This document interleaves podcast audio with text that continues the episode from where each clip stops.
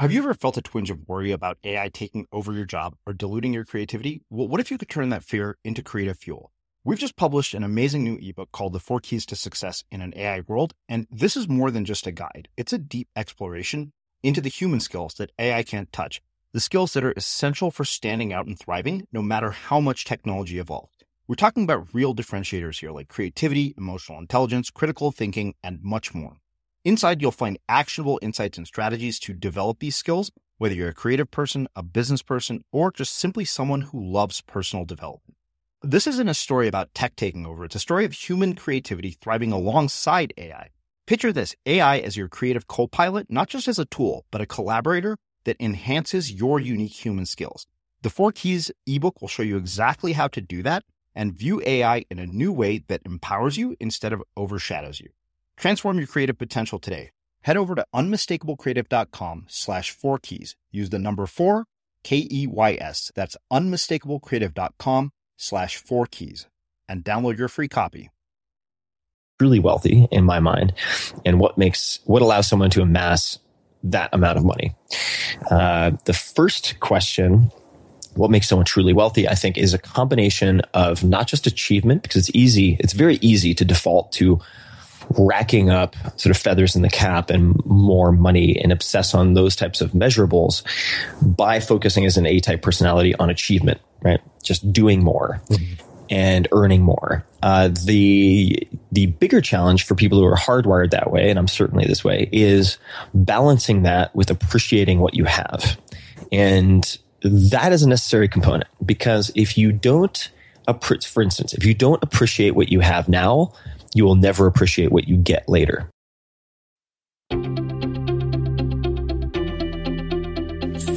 I'm Srini Rao, and this is the Unmistakable Creative Podcast, where you get a window into the stories and insights of the most innovative and creative minds who've started movements, built thriving businesses, written best selling books, and created insanely interesting art.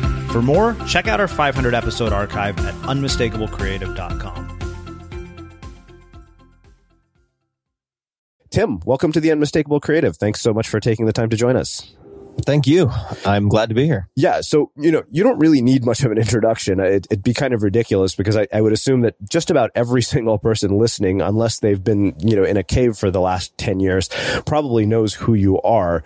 Uh, so, you know, you've actually been a guest on our show before when we were called Blogcast FM, and this was when Four Hour Chef came out.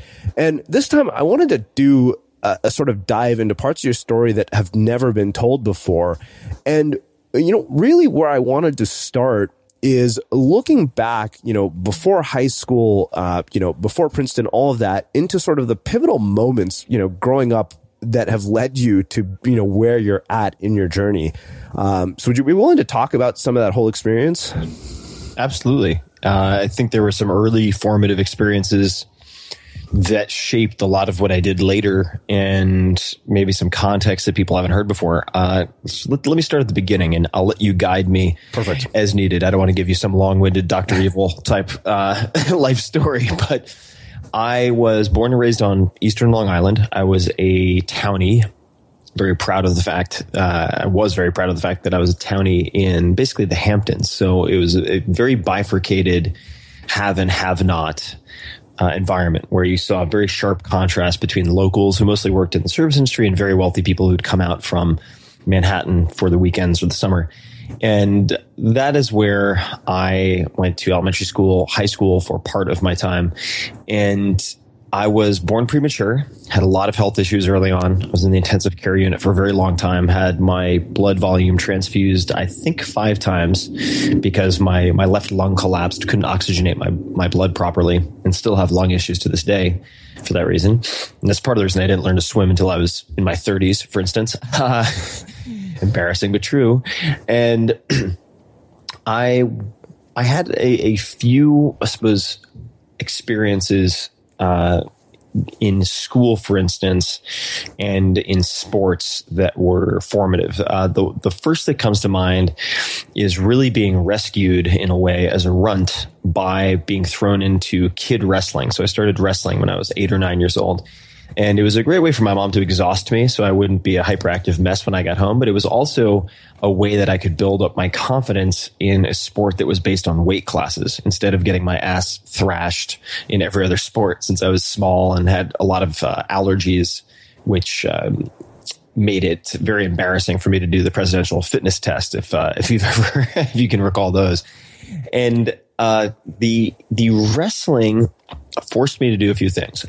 Uh, it forced me to develop a very individualized style of competition because it is, of course, the points are tallied as a team, but you're you are really um, earning your keep on the mat by yourself. Uh, the, the second component of that was the fact that I I had very short uh, endurance capacity. I was very handicapped in that way because I would overheat, and this is related to thermoregulation and my lung capacity. So just like dogs pant to dissipate heat, humans very much do the same thing. So your breathing and the surface area of the interior of your lungs has has uh, implication for how quickly you can you can uh, dissipate heat. And I was very bad at it. So I had to develop a style that was um, unlike most of the people I trained with. And I, I really had to, is particularly once I became very serious in high school and was competing on a national level at one point, develop a style that that uh, that compensated for my weaknesses and capitalized on my strengths. And this a component of that was cutting weight. I had to get very good, or one of the few advantages I had was I sweat very easily because of this poor thermoregulation, which meant I could cut water weight very dramatically in short periods of time. So I became very good and I had to study how this, this is how my self tracking developed. I had to study how the kidneys worked, how sodium retention worked, how potassium sparing diuretics worked. And I didn't use anything illegal at the time. Uh, I was just getting a very astute understanding of uh, of how water is retained or expelled and and optimizing that for losing say you know 15 to 25 pounds in a 24 hour period in some cases which is very dangerous and i don't recommend anyone do it but that is part of wrestling and i would do that and rehydrate in say anywhere from you know 6 to 10 hours and then crush my opponents. uh, needless to say, and that that didn't scale perfectly to the highest levels because uh, when you get to increasingly competitive arenas, the the arsenal that people are familiar with is is very broad. So when you get to the nationals, everyone is cutting a ridiculous amount of weight. So that no longer becomes a huge unfair advantage. But uh, I think that those experiences in wrestling and also a handful of the coaches I had now that I think about it, you know, we were, you and I have chatted before about sort of the making the impossible possible. And uh, I had coaches, one in particular, um, Mr. Buxton, who, by the way, almost all of the people from that wrestling team, just my class, you know, my set of classes in high school, who trained under Mr. Buxton went on to do really incredible things later in life professionally, almost all of them, uh, including my wrestling partner who went on to found donorschoose.org, mm-hmm. uh, which is a massively um, successful the non education nonprofit, you know, endorsed by Michelle Obama and Oprah and so on. But Mr. Buxton would push us beyond the point we thought was humanly possible in each of our cases. And um, if I was exhausted, had to puke, he'd be like, "There's the bucket for puking. You have more in you." Go get that done and come back. And it was just like, oh my God. so well past the point that any one of us would have tapped out given up, called it quits, looked at ourselves as as failures, he would push us through that uh, sort of valley of of death to the opposite side, where we would come out stronger with more confidence, believing that uh, we could we could we could really do the impossible or what we had previously defined as impossible. So those are a few things that come to mind right off the bat as as having a huge impact on everything that came afterwards. So uh, let me ask you this: uh, and this is where I'm going to start. Uh, you know, having grown up with that stark contrast of have and have nots, and you yourself now, you know, having been exposed to wealth and, and accumulated a significant amount of wealth. I mean, how did that sh- shape and, you know, change your view around wealth and money? That's a big one. Uh, it's a good question. I uh, haven't really thought of it. I would say a few Two things. The first is that when I was growing up and working in the summers as a busboy, typically, I noticed a huge difference between uh, three classes of rich people. Number one, you had the old money. So people who had had millions, tens of millions, billions of dollars for decades. Uh, and those people were fine. They were actually very well behaved and polite for the most part because they were over the fact that they had money. Does that make sense? They, yeah. they, they, it would, it would be poor taste for them to flaunt it in a really obnoxious way. And, uh, so I think in, in, in that respect, they'd integrated money or wealth into an appropriate place and context in their lives. Those people were fine.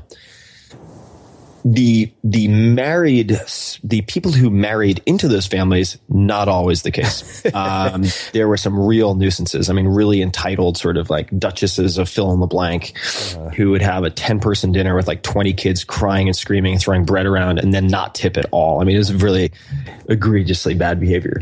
But generally speaking, old money was fine. Then you had the self-made people, and uh, I've heard, I've heard I've heard this is a a pretty uh, or this is not everyone's experience with self-made folks, but uh, I ended up having the opportunity to to bus for Billy Joel uh, one day, and he was so gracious to me and I answered a, a, bunch of you know, kind of silly questions because I felt like I had to ask him questions. It was my one once in a lifetime opportunity to talk to a celebrity, but he was he was really just a pleasant guy to interact with. He was not rushed or abrasive, and I could have just caught him on a bad day. Who knows? But he tipped me twenty dollars for a cup of coffee, and that just had such a humongous. Uh, it made such an, a humongous impression on me. The the contrast between, say, that and the last class, which was sort of the nouveau riche, waving dollars in your face, um, using money as a status symbol to put themselves above other people. Very oftentimes, the locals, where they'll just like pull up in a Mercedes and park in a handicapped spot and be like, "Yeah, fuck you," if you give them any shit. Uh, sue me, you know, and you're just like, "What? Really?" Like, well, and that's usually when the kids. Um, would tear off their hood ornaments. Collecting hood ornaments from people like that was kind of a sport uh, among a lot of my friends. and you know, even at this point, I have no sympathy for those folks. Um, so, um, but it has been challenging for me to reconcile going home and basically being a city person. We would always call them, you know, the city people. Oh, those goddamn city people. And and now the the fact of the matter is, I have more friends in New York City than I do perhaps in my hometown, and I, I still have friends I grew up with, and I, it's not like I've abandoned those people. I'm, I, you know, I was just texting with one of my childhood friends today, who still lives out there, but it's been challenging for me to figure out where I kind of fit. And what I've concluded is maybe it's not important for me to conclude where I fit. It's not important for me to find the appropriate category. I'm just somewhere in between. And that's fine. It's okay. Um, I see both sides of uh, a lot of the arguments, but I still tend to, of course, fall on the side of the locals where it's like, look, I got Lyme disease last summer and I was decimated for, have been still uh, dealing with a lot of health problems. And part of the reason there's so much Lyme disease is that there's a massive overpopulation of deer, including many sick deer and older deer, uh, who should be culled. And the proposal to have sharpshooters come in and thin the herd for health reasons was uh, vetoed by city people who vacation out there, aren't there full time, and don't want to see Bambi get shot. And it's like, well, that's great that you have this romantic association with these disease vectors, these uh, you know tick carrying um, large mice with hooves, but uh, you are using your sophisticated sort of uh, politicking abilities coming out of the city where that's more highly valued to cause big problems for locals. And I, I still think that's bullshit. But uh, going off on perhaps a tangent, but I, I, I, bounce it back and forth between um, empathy for both sides. And so that, that's been challenging.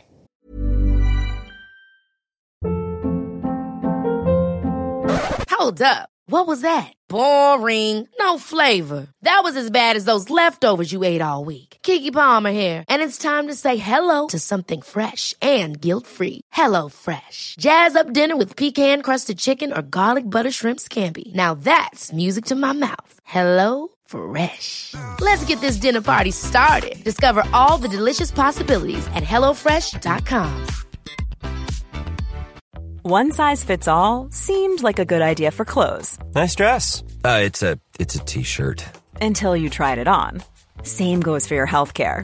That's why United Healthcare offers a variety of flexible, budget friendly coverage for medical, vision, dental, and more. So, whether you're between jobs, coming off a parent's plan, or even missed open enrollment, you can find the plan that fits you best. Find out more about United Healthcare coverage at uh1.com. That's uh1.com.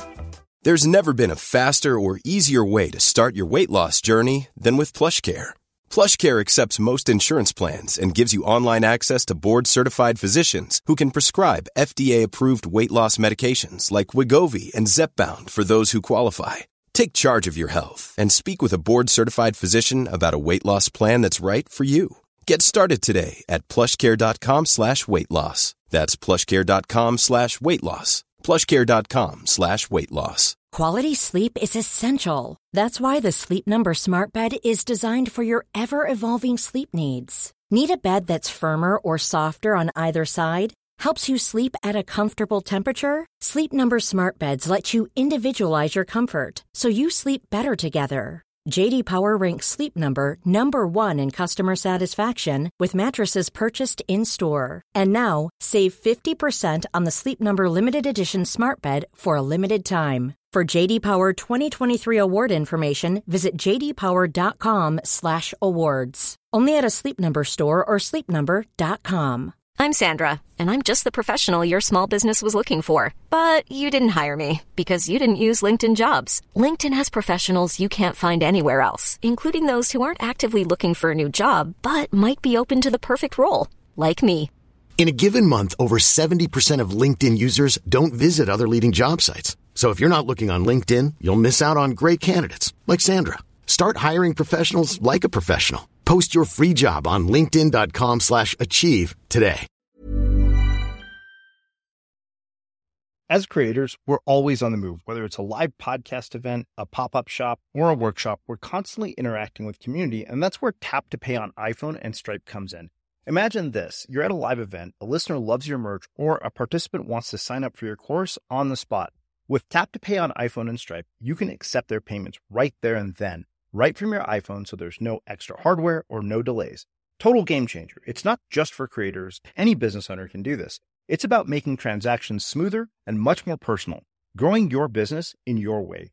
We've been using Stripe for our products and courses for a long time, and now with Tap to Pay on iPhone, you can take your business to the next level too. So visit stripe.com slash tap iPhone to learn more. Remember, folks, with Tap to Pay on iPhone and Stripe, your business is always at your fingertips. Interesting. So uh, let me ask you this. You know, just listening to you talk about that, one of the questions that came up for me as I was thinking it through it and hearing what you're saying is, you know, how has all of that affected, you know, sort of the social dynamics and relationship building that you do with, you know, sort of the influential and, and wealthy people that you interact with. And also, uh, one of the questions that I've asked so many people here uh, who have accumulated wealth is what is it that separates sort of, you know, these people who are wealthy from a mindset perspective from the ones who struggle? Let's see. Let me answer the first question first. So the first question, the answer to the first question is I am actually in a process of reducing my network, so to speak, or loose ties that require heavy management. Mm-hmm.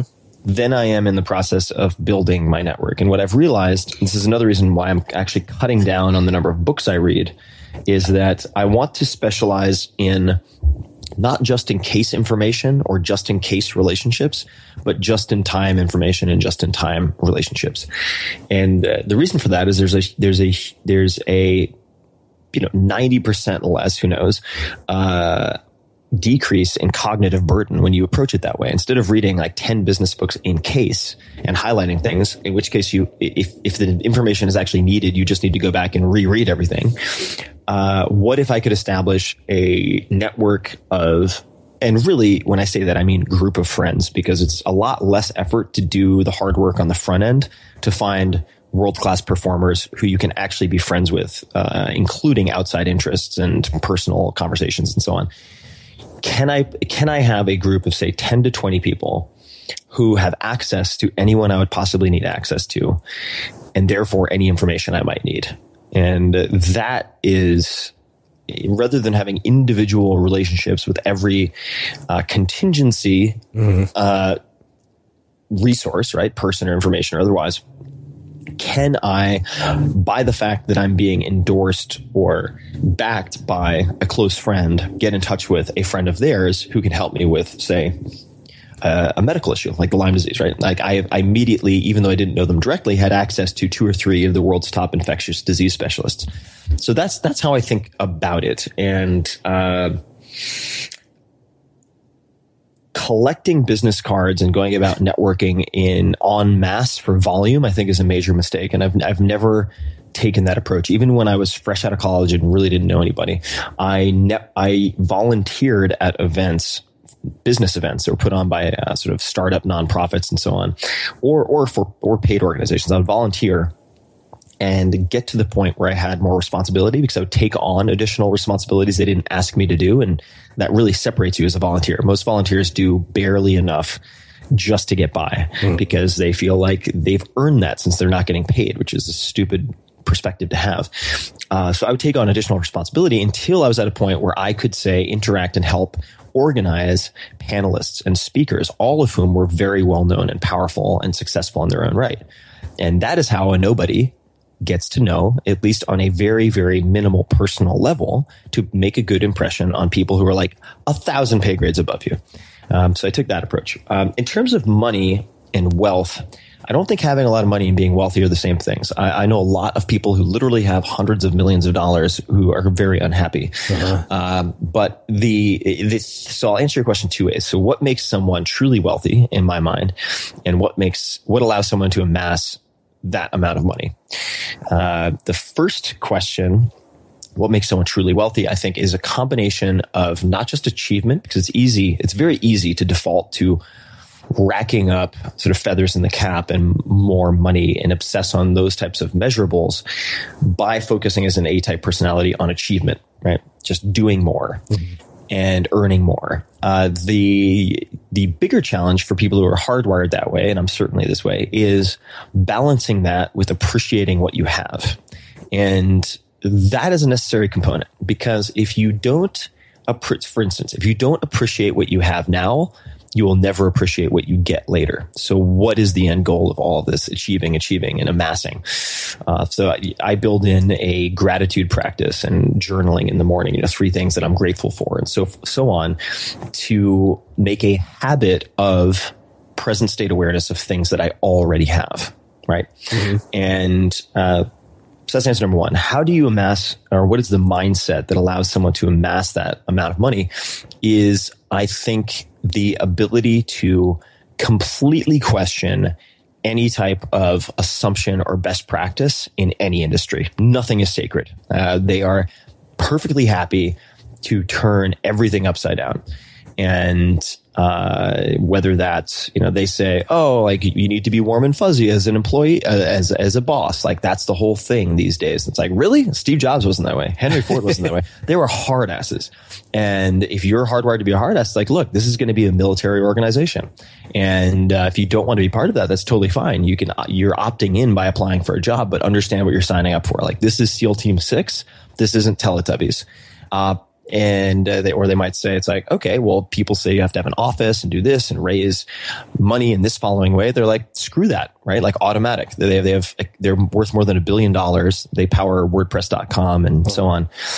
And they have a completely distributed workforce. Hundreds of people spread all over the world. No central no central office per se and uh, so if I look at those types of folks, uh, I notice those things. Also, another thing that I notice is they they are they have trained themselves or are predisposed, and I think it's a combination of both, to not waste energy. And what I mean by that is, uh, I remember being to give a, a, very clear example. I was in Vietnam traveling. Uh, uh, I had worked with Room to Read and a few other organizations to build libraries and schools in Vietnam and my my readers had helped with that. And I went on a trip to document it, take photos and video and so forth. And we were playing pool, uh, a group of, of my, my friends and I, and one of them was Matt Mullenweg, the CEO of Automattic. And uh, I saw a tweet from a very well known journalist who was like, not happy. Looks like WordPress.com is really slow right now. And I talked to Matt and he's like, yeah, one of our two data centers is down. Tell him that we're working on it. And he was just like sipping a beer and playing pool at the end of the day in Vietnam. And I was like, wait a second. One of your two data centers is down. like, isn't that a big fucking deal? And he's just like, doesn't do me any good to get all riled up. My team is working on it. Absolutely zero point in me getting remotely you know, ruffled feathers about it uh, or anxious. And he didn't say it in exactly those words. He was just like, meh, like they're working on it. That's all we can do. And then just had a sip of beer and went back to playing pool. And he was completely unfazed. I mean, completely unfazed. And I've noticed that in uh, a lot of my friends here in Silicon Valley who just have, you know, fortunes beyond almost anyone's imagination. Um, so those, those are a few things that come to mind right off the bat. Hmm, interesting. So we'll get into some of the, the things. Some yeah, those guys. Just as a side note, I, I, I think that it's important to think about not just time management, which is a, it's a buzzword that is used a lot, but energy and attention management. You can have all the time in the world, but if you're distracted, preoccupied with something that's happening, for instance, if you check your email first thing Saturday morning, even though you had committed to do it on Monday morning and then you find a bunch of problems that you can't fix until Monday morning, your weekend's gone. You're not going to have any relaxation. You're not going to have any productivity. So you have all the time in the world, but you have no tension. You have no energy because you're, you're dissipating it with that preoccupation, right? So that's the type of thing that these guys would not do hmm. because they understand the value of not just the time. The time is worthless without attention and energy, but the, the attention and the energy itself. Huh. So I actually have some questions around that, but I want to go back to an earlier part of our conversation um, about you know wrestling and a coach. This is something I've asked in some form or another to a bunch of people, and I probably have asked it a dozen times because I haven't found an answer that satisfies me yet, and I don't know that I ever will, uh, because it's one of those types of questions. But you know, you had this pivotal moment in your life, um, and you know you recognized it, and I'm wondering why you think we miss those moments and what we can do if we did happen to miss them. I didn't realize what I was getting at the time. It's a very Mr. Miyagi type experience. uh, it was only in retrospect that I realized how valuable all that was. So it's not like at the time I was like, oh, thank God I'm getting this incredible education through these horrible drills that he's making me do until I vomit in a bucket. It wasn't like that. uh, I was like, oh my God, I am so exhausted. How am I going to do my next set of classes? Because uh, where I transferred to in New Hampshire, I went to a boarding school. We had classes from like 8 a.m. to 6 something p.m., mandatory sports, mandatory chapel in the morning. It was brutal. So, I was more preoccupied uh, or concerned with just keeping afloat and, you know, making sure my coiffed hair looked good for girls or who knows what at that point, you know, 15 years old, 16 years old. Uh, but what can you do if you missed it? I don't think it's too late. You can engineer these type of things. It's and that's kind of the entire ethos of everything that I've done. Right, the four hour work week four hour body, four hour chef, is that it's not too late. I mean, there are too many examples of people who start multi-million dollar companies in their 50s and 60s who have massive breakthroughs or publish their first uh, award-winning novels uh, in their 50s, 60s, 70s. It's like the idea that you can't manifest this type of outsized, incredible success in multiple areas or uh, renegotiate basically the genetic limits you thought you had for muscle gain or fat loss or endurance. I mean, there's so many of my readers who have taken what I've done in, say, the four hour body and in every chapter, like ultra endurance or uh, the effortless superhuman or the uh, you know breath holding, any of these readers have have destroyed my results which people thought were crazy when they first read them. Uh-huh. I've, I have dozens and hundreds and thousands of readers who have just demolished my results, who have 2x, 3x my results in every one of those chapters. Um, and people can find, I usually star a lot of them when they come up on Twitter. So if you go to my Twitter favorites, um, at T Ferriss with two R's and two S's, people can see some of them. Uh, but it's just not too late. I think it's like, look, you know, spilt milk, water under the bridge, choose your metaphor. Right. Uh, you know, let's let's not let's not obsess on the past. Let's uh, let's focus on how you can engineer that stuff right now. And if you look at my career, keep in mind nobody knew who the hell I was before 2007, right? And this is uh, you know I was, about to turn 30, and that's certainly young. Uh, but uh, if I hadn't written that book until five, ten years later, uh, I could have published that book at a, a, much later stage, right? And would have would it have struck the chord and had that impact? I don't know, uh-huh. but uh, there are so many examples of this. You know, it's like you take someone like Garrett Camp who had uh, you know, reasonable amount of success with StumbleUpon and so on. But it wasn't until very recently, I mean, in the last few years, that Uber, which he co-founded, turned into what it is now, right? And uh, and there are people who'd say like, oh yeah, what he did at StumbleUpon wasn't a huge success, or what he did in between wasn't a huge success, or whatever it is. All the naysayers and the people who uh, who nip at everyone's heels. Uh-huh. And um, you know, somebody said to me once, you know, statues aren't erected to critics, and I think that that's it's a great thing to keep in mind. Um, so the the upshot of that is it's not too late. Focus on how to engineer those things because there are recipes that work, and just model world class performers who exemplify the characteristics that you have. And ideally, model people who not only have the success in a given field that you want, but also who have holistically the life that you want. Because you can find people with hundreds of millions of dollars who yell at their kids, whose wives or husbands hate them, uh, who do a lot of drugs on the weekend or on the evenings just to live with themselves. And uh, you need to t- you need to keep in mind what the total picture is. Like, do do I think Steve Jobs was an amazing creator? Uh, on, on many levels, uh, a visionary uh, product guy as well as CEO? Absolutely, of course. Do I think he was a happy guy? Probably not. Uh, do I think that he was a ple- do, do, was he a pleasure to be around?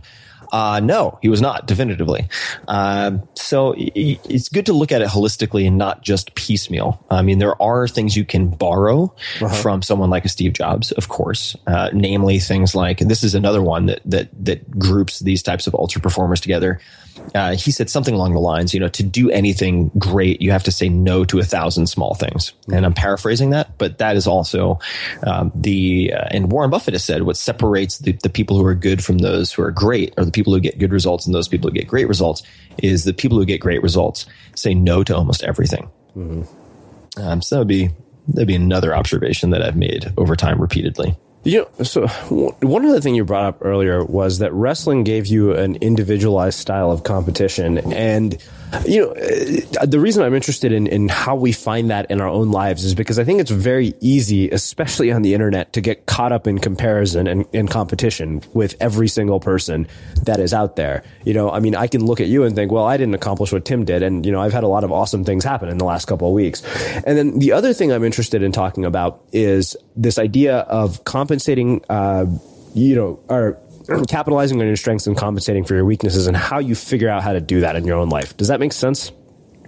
It does. The last part is perhaps a little easier to answer. I think the the the comparison the the desire and impulse to compare yourself to others is is a it's a it's a it's an element of being a human being. I don't I don't think it's it's very hard to eradicate that completely. I think, uh-huh. um, but what you can do is realize, as is very popularly said here in Silicon Valley, you are the average of the five people you spend the most time with. Physically, emotionally, financially, and so on. You are the average of the five people you spend the most time with. So you need to try to choose that inner circle very carefully and look at uh, the people you're spending time with. So, for instance, and this doesn't mean you have to move to Silicon Valley and know the people I know. You could join a local uh, EO chapter, entrepreneurs organization chapter, for instance, and within that group, in any in any given city, you will find ballers. You will find just killers who are who are doing amazing jobs. And if you have dinner with such a person, you sit down and talk about certain problems you're facing, you will probably have your mind blown at, at their perspective or how they look at the problem. And uh, that has always just been a game changer for me. When I look at these guys and I have dinner with them, and it's like my petty problems seem so trivial and ridiculous. They're, they're the types of things that wouldn't even consume a millisecond of Matt Mullenweg's time, for instance. He would just be like, well, whatever, drop it and then on to the next thing. Like as, as opposed to like obsessing on like, you know what I should have said to that guy when he sent me that rude email? Fuck that guy. I should have done this. And it's like this internal conversation in my head for four nights. Right. What a waste of energy. Right. And then you spend time with, with some of these guys or somebody that you seek out and find at say an EO chapter or elsewhere. And you realize, wow, that was just the most egregious waste of energy imaginable. And you start to model this person. You look at them as a role model and you start to ask yourself, for instance, Um, and I've done this before. I mean, it sounds funny, kind of weird and creepy. Hopefully, uh, Matt isn't listening to this. Um, but yeah, I interviewed Matt on the podcast. He's a very good buddy of mine. Uh, but sometimes when I'm about to get angry and I catch myself because I'm very aggressive, very impatient, kind of prone to uh, just barreling down and going on the offense, uh, which has helped me in a lot of ways, but it's not always a help. Uh, I will ask myself, what would Matt do? like in this situation, what would Matt do? Um, so uh, that has been a very, very helpful pattern interrupt that I use in lieu of spending a ton of time with with someone like Matt every day, which is not going to happen mm-hmm. necessarily because we're always traveling and so on. But I can, knowing him as well as I do, and you could get that even from a book. Like if you read about Ben Franklin or Steve Jobs, like what would Ben Franklin do? Uh, but for me, it's what would Matt Mullenweg do? Because I'm trying to absorb through osmosis the calmness that he has. And uh, I do the same thing with a lot of my friends, Kevin Rose and other people. They all have characteristics that I, uh, that I want to develop myself. When you're ready to pop the question, the last thing you want to do is second guess the ring. At BlueNile.com, you can design a one of a kind ring with the ease and convenience of shopping online. Choose your diamond and setting. When you find the one, you'll get it delivered right to your door. Go to Bluenile.com and use promo code LISTEN to get $50 off your purchase of $500 or more. That's code LISTEN at Bluenile.com for $50 off your purchase. Bluenile.com code LISTEN. Even when we're on a budget, we still deserve nice things. Quince is a place to scoop up stunning high end goods for 50 to 80% less than similar brands. They have buttery soft cashmere sweaters starting at $50, luxurious Italian leather bags, and so much more. Plus, Quince only works with factories that use safe, ethical, and responsible manufacturing. Get the high-end goods you'll love without the high price tag with Quince. Go to quince.com/style for free shipping and 365-day returns. Hold up. What was that? Boring. No flavor. That was as bad as those leftovers you ate all week. Keke Palmer here, and it's time to say hello to something fresh and guilt-free. Hello Fresh. Jazz up dinner with pecan-crusted chicken or garlic butter shrimp scampi. Now that's music to my mouth. Hello Fresh. Let's get this dinner party started. Discover all the delicious possibilities at hellofresh.com. Wow. Nice. Yeah. What you're hearing are the sounds of people everywhere putting on Bombas socks, underwear, and t-shirts made from absurdly soft materials that feel like plush clouds. Yeah, that plush. And the best part? For every item you purchase, Bombas donates another to someone facing homelessness. Bombas. Big comfort for everyone. Go to bombas.com slash ACAST and use code ACAST for 20% off your first purchase. That's bombas.com slash ACAST. Code ACAST. A lot can happen in three years. Like a chatbot may be your new best friend but what won't change? Needing health insurance. United Healthcare Tri Term Medical Plans, underwritten by Golden Rule Insurance Company, offer flexible, budget friendly coverage that lasts nearly three years in some states. Learn more at uh1.com. As creators, we're always on the move. Whether it's a live podcast event, a pop up shop, or a workshop, we're constantly interacting with community, and that's where Tap to Pay on iPhone and Stripe comes in. Imagine this you're at a live event, a listener loves your merch, or a participant wants to sign up for your course on the spot. With Tap to Pay on iPhone and Stripe, you can accept their payments right there and then, right from your iPhone, so there's no extra hardware or no delays. Total game changer. It's not just for creators, any business owner can do this. It's about making transactions smoother and much more personal, growing your business in your way. We've been using Stripe for our products and courses for a long time, and now with Tap to Pay on iPhone, you can take your business to the next level too. So visit stripe.com slash tap iPhone to learn more. Remember, folks, with Tap to Pay on iPhone and Stripe, your business is always at your fingertips. So let me ask you this. I mean, when you first, you know, started pitching the four hour work week, I know you got rejected by, you know, what is it? It's like 27 or 29 publishers. I don't remember the exact. Yeah. Number. I've, yeah, I lost count between somewhere between 26 and 27 publishers. Yeah. So uh, my question is actually around managing your own psychology through this, you know, process of the entrepreneurial journey. Um, and I'm interested in a couple of different things here. One is, do you think that grit is something that certain people just inherently have built into them, or is it something we can cultivate? And if so, how? And in your own sort of journey to, to getting to where you're at, have you ever had any really sort of rock bottom or dark moments where you just felt like you could see no hope for your future? Uh, okay, so grit, uh, grit or stick to.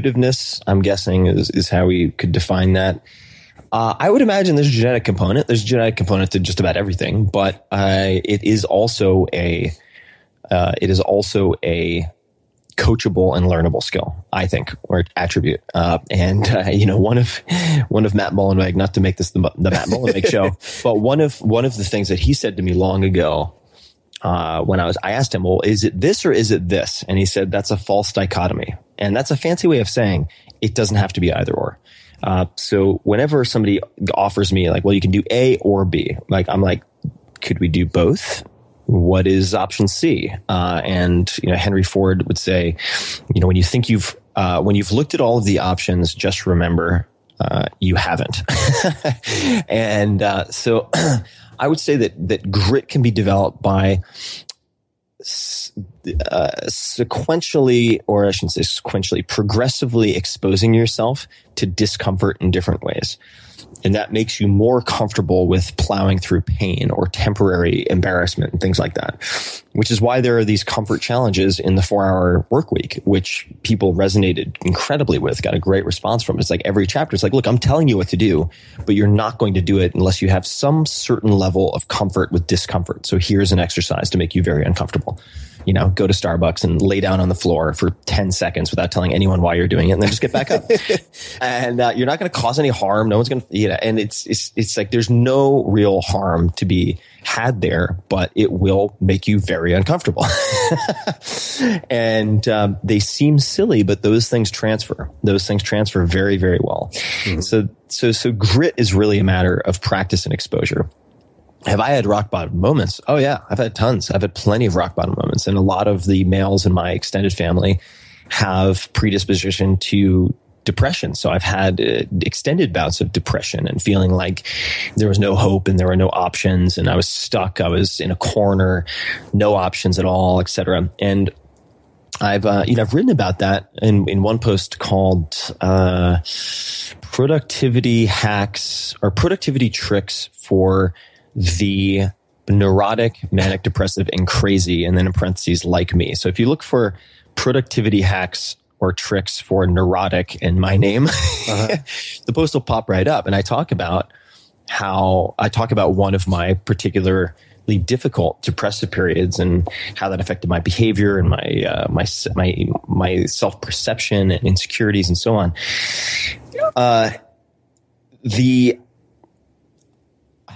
it's been said by, for instance, Cus D'Amato, who's the who was the trainer of Mike Tyson at his heyday, that you know the, the, the hero and the coward feel the same thing. It's how the hero responds that is different, and I I, I think that everyone, unless you're a mutant, uh, but most people I have met, including I mean household names you would know that you that are have sort of superhero status. Uh-huh.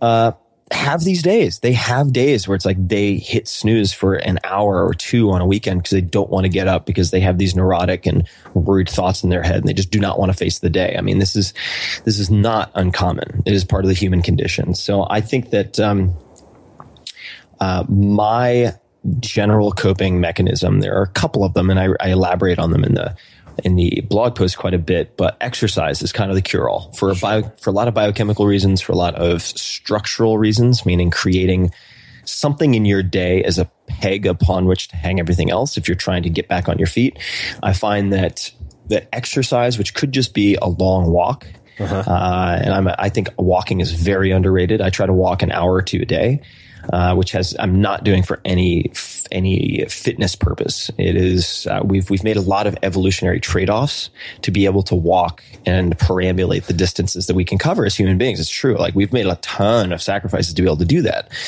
with the nuchal ligament and everything in the back of our head, which prevents our heads from wobbling like a pig when we walk. Uh, anyway, uh, so those are those are uh, a few of my thoughts on those two questions. Do you think these depressive tendencies are just a part of sort of a hero's journey if you're going to do anything of great significance? Like you have to go through a tough time? Yeah, I th- like it's a rite of passage almost. I, I think so. Uh, I mean, if you're going to do anything extraordinary, uh, by definition, it is extraordinary. You will be unaccustomed to experiencing the stresses that go along with that. And the stresses can be internal, they can be external. They can be eustress, EU, like euphoria, good stress that builds you up and helps you grow, like lifting weights. Um, you can experience that in a business capacity, or it can be distress, which is tearing you down. And oftentimes it's a combination of both, depending on how you how you look at that stress, your perspective, and your, your the lens through which you look at it. But uh, the uh, yeah, I've been doing some screenwriting, this is just a, a hobby recently. And it's like he, I have I have the the writer's journey right next to me, which is talking about Joseph Campbell and how that fits into movies like Star Wars and so forth. The all is lost moment is pretty real, I got to tell you. And what was what was funny about well, funny in retrospect, not when it was happening. Filming the Tim Ferriss experiment, where you were, you know, I'm tackling these crazy skills every week, like you know, professional poker. All right. It's uh-huh. like, I, I know nothing. And then I'm going to play against professionals for thousands of dollars in like four days or learning a language well enough in, you know, three or four days to go on live TV and for six minutes in that language. Just crazy, crazy stuff is, uh, it became almost a running joke for my crew that like every, uh, every second day of filming, the night of every second day, I would basically have a nervous breakdown. And, and I suppose I never, I never thought of it this way, but you could probably take the hero's journey and map it right onto every single episode uh-huh. and watch me just like crash and burn and self doubt and like self loathing. Um, almost every time at like this, the end of the second day, or depending on the skill, like the middle of the middle to end of the third day. So I, I think that it is part of it.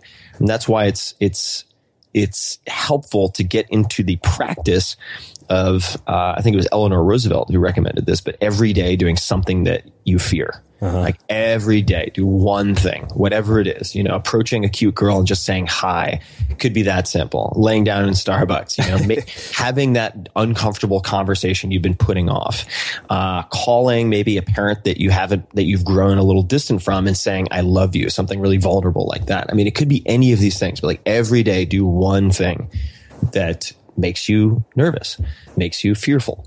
And, uh, you know, on top of that, you know, I would also put in that uh, basket of rituals that I find very helpful. You reach out to someone and express gratitude. Uh, you know, say thank you to someone uh-huh. that you haven't said thank you to in a long time or ever, right? Could be a, a childhood friend. It could be someone you went to college with you haven't talked to in 10 years could be a coworker you see every day, whatever it is. If you do those two things every day, man, I, I really feel like those tiny micro changes uh, cumulatively can just produce monsters in the best way possible, like monsters of productivity and just breakout successes. It's it's the little things that we do repeatedly that make us. Very very cool. Um, so you know, I, I it, well, this will lead us into talking about the TV show. But one of the big questions that has been on my mind is I, I knew I was going to talk to you. I was trying to think, I'm like, how do we get an angle on this? But you know, you have so many interests and different projects that you work on. And something that I was really curious about is how you choose what you're going to work on and how do you, you know, like, how do you decide that, hey, this is what I'm going to do next? Cause it seems like anything is an option at this point. With great difficulty. uh, well, you know, I read a book recently, uh, several chapters of which I thought were fantastically good called Who and it is a book about hiring. And it's written by, or at least co-authored by the son of the author of a book called Top Grading, which is considered by a lot of CEOs to be the book on hiring. But those who've read both say that Who is more direct, more actionable. And that book takes the perspective, which is, uh, maybe a contrast to say Simon Sinek who says start with why, right? Start with why, then you figure out the how and so on. Uh, but these guys start with who, which uh, you pick the people you want to work with, and that dictates the projects that you choose. Now, I don't 100% fall in either of those camps, but I do think that the latter is very interesting to ponder because I so strongly believe that you are the average of the five people you associate with most. So it's like, all right, well, what if I picked the people I wanted to work with and that dictated my projects? Even if I did that for a six month period of time, what would happen? And uh, I have been trying to do that more and more. And I have, uh, keeping in mind, and it's taken me a long time to realize this, but a good deal with a bad person is a bad deal. Does that make sense? Contracts don't protect you against anything, uh, really. I mean, it gives you the right to sue someone later, perhaps, but contracts are only as good as the people who sign them. And so if you think you've got, oh my God, I'm going to make, make millions of dollars from this deal. It's great. Like, yeah, this guy's kind of a pain in the ass. Yeah. He's like, sometimes goes back on his word, blah, blah, blah. But this contract is amazing. We've negotiated it. It's going to be beautiful. It's not going to be beautiful. I can almost guarantee you that that deal is going to sour as soon as the paperwork is signed. And to that end, uh, there are people I've really, really enjoyed working with over time or just enjoy hanging out with. And uh, that's how I've ended up advising a lot of the companies that I advise for that matter. You know, as I'm really close friends with, say, Garrett Camp. And so I become an advisor to Stumble Upon. Stumble Upon doesn't quite work out as everyone might hope, but then Uber happens and I end up being an advisor to Uber. Well, thank God for that, you know? Uh, and uh, it's just been uh, a revelation for me to realize that much earlier than you would think. You don't have to wait until you're making millions of dollars to make this decision. Uh, you can choose who you want to work with in a lot of ways. There's uh-huh. there's actually a lot of latitude for people to do that. Uh, even if you feel like you have no leverage and you're a new hire at your first job. And this is why one of the core skills you have to learn is how to communicate well and negotiate. So go get books like Getting Past No or the Secrets of Power Negotiating by Dawson and practice role play. Go to a farmer's market on the weekends and use that as your comfort exercise to haggle for things. And don't be a total dick. Actually buy something. Don't just haggle everybody. right. It's like a total bastard move. Um, and, uh, that I think is, uh, yeah, that's how that's how I frame these things. It's it's interesting because I, I, I may be subconsciously doing that without even realizing it. Like I I've realized that almost every project I have chosen to do that I uh, you know really enjoyed doing has always involved some sort of creative person or an artist. In the last two years, I'm like, if I don't get to work with somebody like that, then I'm like, why are we doing this? If it's just you know mechanics and marketing, I'm bored to death. Yeah, absolutely. And uh, the I mean, we could talk about all uh, different aspects of this, but um, how people choose projects. Uh, I also am choosing projects with certain minimal thresholds. So if there is a financial component, and there's sometimes financial components, it's like, well, if you say yes to everything that is kind of cool, uh-huh. you will not have the bandwidth to do the hell yes, amazing, game changing things. Does that make sense? Oh yeah. And uh, I heard of a demo that was done in a classroom at one point that that was, that really stuck with me, and I think I read about this, where a professor took a mason jar, you know, one of these these uh, large-ish mm-hmm. uh, uh, glass containers, and he said, "All right, watch this. I have, you know, a cup of sand, a cup of smaller rocks, and then I have two big rocks." And he put in the sand, then put in the mixed rocks, and then he couldn't fit even one of the large rocks in. And then he said, but what if we do this a different way? And then he took another mason jar, put the two big rocks in, then the smaller rocks, and then the sand, and everything fit. And he's like, you have to choose the big things first, or you won't be able to fit them in later. And uh, that is very difficult to do, uh, particularly when you have a degree of, say, public exposure and a lot of inbound offers. Like I'm very fortunate in a way, but also cursed to have a lot of kind of cool things that come across my plate every day. And for a very long period of time, um, this was probably last year, mm. I was drowning in kind of cool things where I was like a six out of 10 excited and I'd made all these commitments and I was actually pretty unhappy. I was I was drowning in these things that I wasn't totally lit up by but that were kind of cool and I didn't have the bandwidth to do uh, I had to miss and say no to one or two things that were absolutely what I would have wanted to take up all of my time because I had too many pre-existing commitments. And um, I've, I've made a concerted effort to reorganize uh, organize my life to avoid that type of problem. But it's it's very challenging. You have to you have to get comfortable saying no to almost everyone and recognizing that there's no one path to success, but the path to failure is certainly trying to make everyone happy.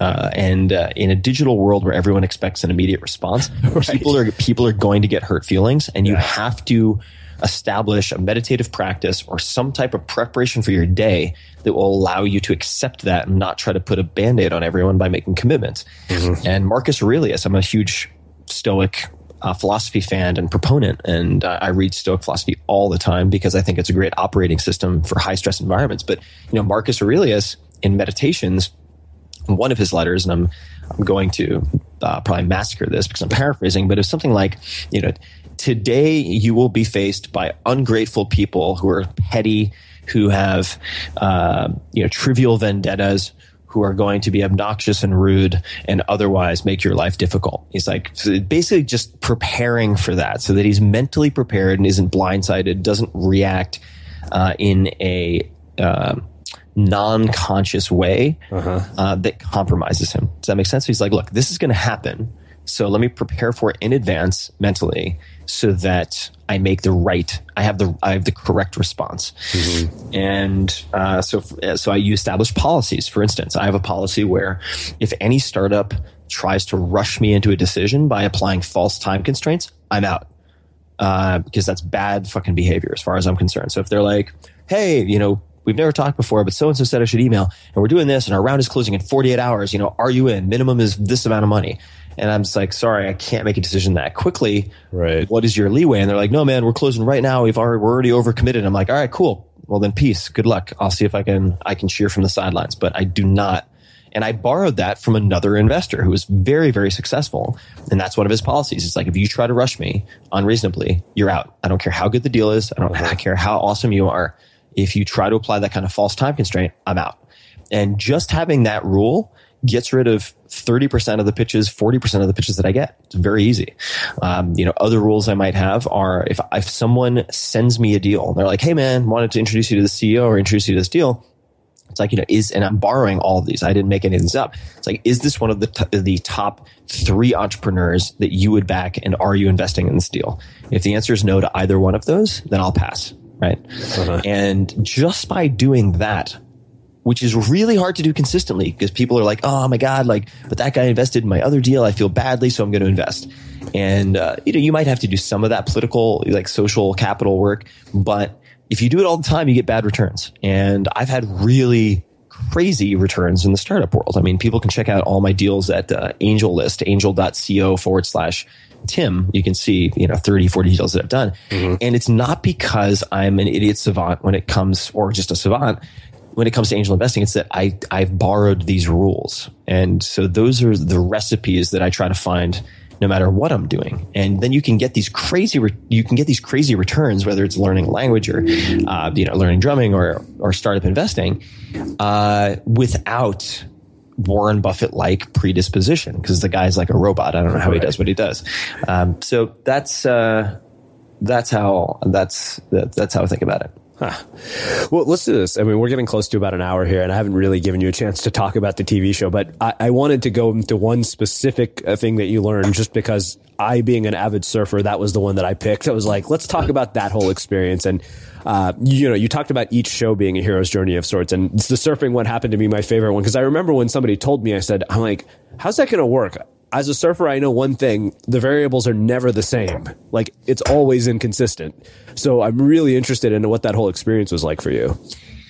Surfing was tough. Surfing was really tough. Uh, not surprising. Um, like you said, because it's not, it's not, you're not just learning how to balance on a board. You're not just learning how to pop up. You're not just learning how to ride once you are up, but you have to learn, like you said, to navigate and try to predict a constantly changing environment and terrain. Uh-huh. Uh, so it's it's completely unlike something like snowboarding, for instance. Right. Exactly. Uh, it's it's also completely unlike snowboarding in the sense that there are. Uh, there are many more physical attributes that are that are developed over time for surfing. Specifically, you know, I had Laird Hamilton helping me, which was pretty awesome. Uh-huh. That guy's just a beast. yeah. For for those people who don't know, he's considered the uh, undisputed king of big wave surfing. For very good reasons. I mean, he's been on the cover of Surfing Magazine just with the title, Oh My God, as the headline. Yeah. Uh, and he's 50, 51, and the guy is a better athlete than almost every 20 something professional athlete I've ever met. The guy is just a monster. And uh, he's one of the things he said to me is, you know, they should really call surfing paddling because that is 99% of the time that you're going to spend on the water. And the best paddlers are almost always the best surfers. So he was not only deconstructing all of that, but figuring out, all right, if you're unfamiliar with the water, um, much more so if you're afraid of the water, like uh, like I have been my whole life, and particularly drowning. What is the sequence that you use to try to establish a basic vocabulary that you can use on the water? Um, and uh, it was it was a really terrifying, embarrassing, but ultimately. Um, I mean, I, I don't overuse this word, but like life changing experience. And after that, this was not chronicled, although I have some, I have some pictures. Uh, I went to Costa Rica with a friend of mine with a couple of, uh, surfing coaches and like surfed on my own in Costa Rica in waves that were, uh, yeah, these, these are not 30 foot waves, but they were for, for me, I mean, over my head, which is huge for me. Yeah. And it, uh, it was, it was a really awesome experience. And what made it the most, the, the biggest takeaway for me was removing my own excuses, killing my own excuses because uh, I talk to friends, doesn't matter what age they are. If they're 27, they're like, yeah, man, you know, once you once you pass 25, oh man, my joints hurt. And then you talk to somebody who's 30, they're like, yeah, man, I just turned 30, you know, and like it's all downhill. And then you talk to somebody who's 35, 40, they all have that same excuse. Like, oh, well, you know, and then I'm hanging out with Laird Hamilton, who's in his 50s, and he will crush any fool. Like, yeah. all right, oh, you're the you know first round draft pick from the NFL. Yeah, come to my gym. He'll crush. Like he's just a beast. And on, but I was like, all right, well, that's Laird, right? And I think people do the same thing with me sometimes. They're like, oh, it's Tim Ferriss. So I'm like, oh, well, it's Laird. So of course I couldn't do that. And then I meet, uh, a bunch of, uh, or uh, Titus, who's one of the uh, the Hawaiian elders, the he, he, an amazing surfer who we interacted with, and I looked at a photo on his wall. Surfing like a, I mean, it, to me, it looked like a fifty foot wave.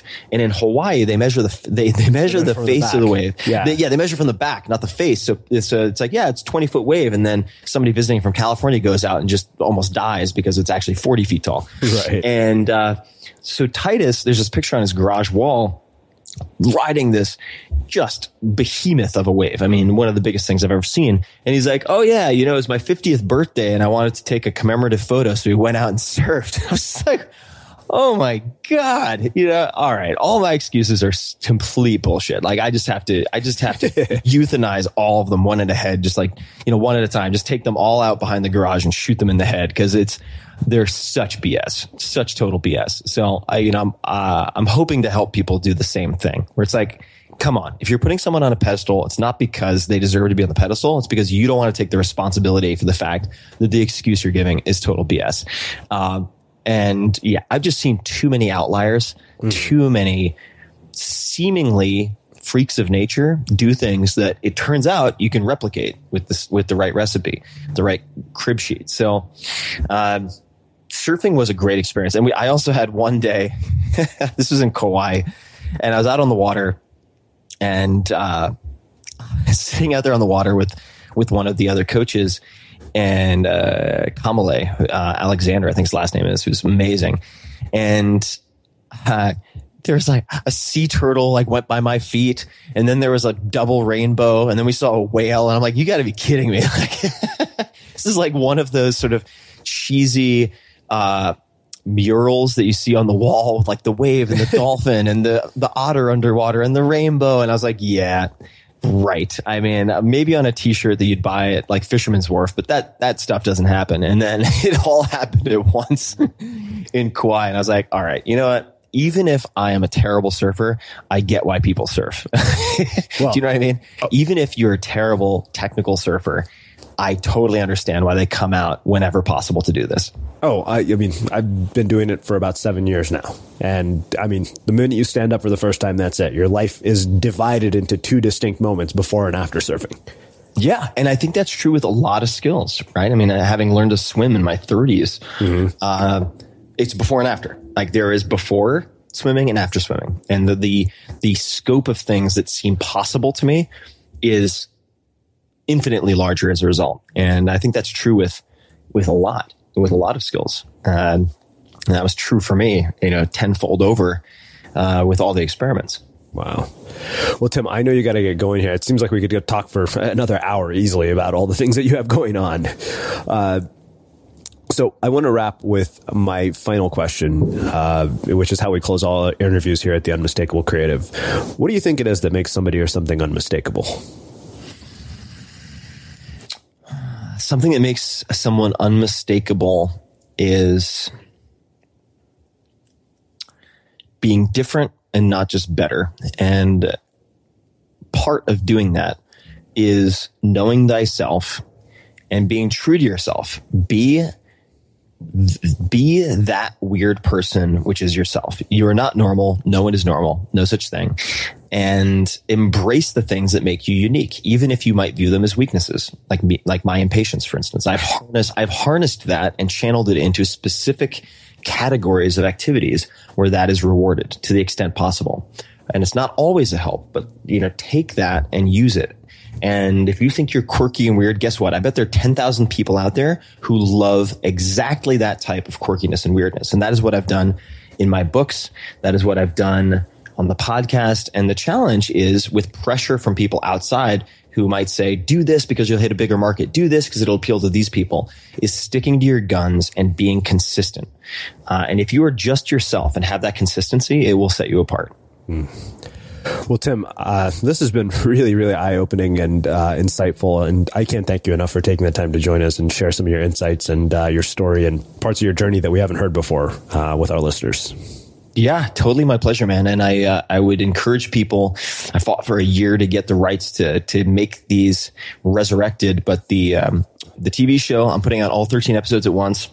They're with the the most incredible teachers you've ever seen, and it, it basically delivers a playbook for becoming a world class performer uh, that anyone can use. And it's um, Tim Ferriss Experiment. So on iTunes, you can find it. iTunes.com forward slash Tim Ferriss with two R's, two S's. And then if you want extras and extended scenes, conversations with uh, Laird and Titus that didn't make it into the show, for instance, then you can go and find that at 4hourworkweek.com forward slash TV. Cool. And for everybody listening, we'll wrap the show with that. Thank you for listening to this episode of the Unmistakable Creative Podcast.